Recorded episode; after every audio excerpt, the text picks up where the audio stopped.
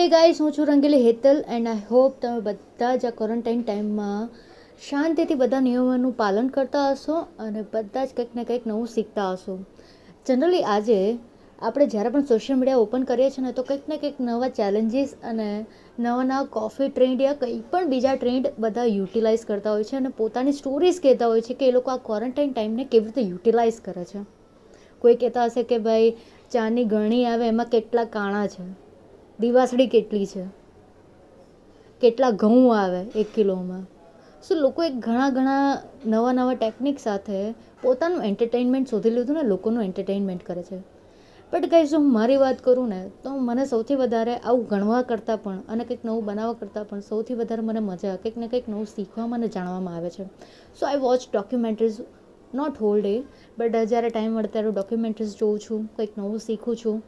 And try કરું છું કે મારા માઇન્ડસેટને એક અલગ લેવલ પર લઈ જાઉં so I do mindset techniques so guys કહેવાનો મતલબ એ છે કે જ્યારે તમે નવી ડોક્યુમેન્ટરીઝ જેમ કે અત્યારે કોરોના વાયરસ વિશે ઘણા બધા એવું કહે છે કે ભાઈ આમ છે તેમ છે. બટ જો તમે ગૂગલ કરશો યા પછી નેટફ્લિક્સ કરશો, તો નેટફ્લિક્સ પર પણ પેન્ડામિક વિશે ઓલરેડી બહુ જ સારી એવી ડોક્યુમેન્ટરી છે. ડિસ્કવરી પર તમે જોઈ શકો છો.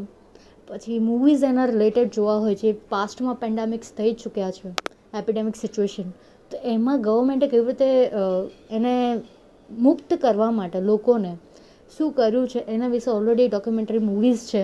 સો આ બધું જોઈને તમે એકચ્યુઅલમાં સમજી શકો છો કે આ કેટલી સિરિયસ પ્રોબ્લેમ છે જે આપણે અત્યારે ફેસ કરી રહ્યા છીએ ઘણા લોકો એવું કહે છે કે ભાઈ, બાકી બધી ગવર્મેન્ટને કદાચ પડી નથી, પણ આપણી મોદી સરકારને પડી છે એટલે આપણને ઘરે રહેવાનું કહે છે. દેટ ઇઝ રિયલી ગ્રેટ કારણ કે અત્યારે આપણે બધા જ ઇકોનોમિકલી ચેલેન્જ બહુ જ મોટો ફેસ કરી રહ્યા છીએ. બટ ગવર્મેન્ટને સૌથી પહેલાં આપણી ચિંતા છે કે જો આપણે સેફ હશું ને તો ઓટોમેટિકલી આપણે ફ્યુચરમાં આપણી ઇકોનોમીને ઉપર લાવી શકીએ છીએ.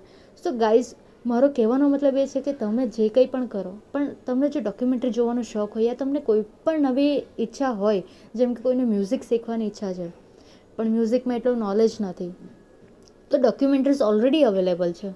તમે પછી યુટ્યુબ પર કરો યા પછી ડિસ્કવરી છે નેટફ્લિક્સ છે, ગમે ત્યાં તમે શોધી શકો છો, જો શોધવાની ઈચ્છા હોય તો.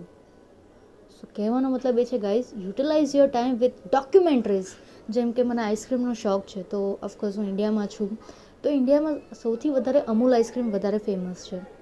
એના સિવાય ઇન્ટરનેશનલ બ્રાન્ડ્સ ઓલરેડી છે આપણે ત્યાં બટ મેં ગઈકાલે અમૂલ ફેક્ટરીમાં કેવી રીતે આઈસ્ક્રીમ બને છે, એ જોયું ને રિયલી ગ્રેટફુલ ફોર દેટ કે હું જે આઈસ્ક્રીમ ખાઉં છું એકચ્યુઅલી કોઈ પ્રિઝર્વેટિવ નથી. I am really eating a good ice cream with milk and protein based so guys તમે પણ આવી કોઈક ડોક્યુમેન્ટરી જોતા હોય તમારો કોઈ આવો એક્સપિરિયન્સ હોય during this quarantine time please share with me તમે મને મારા ઇન્સ્ટા પર યા ટ્વિટર પર, રંગલી હેતલ પર, તમે મને શેર કરી શકો છો. And please be take care and thank you guys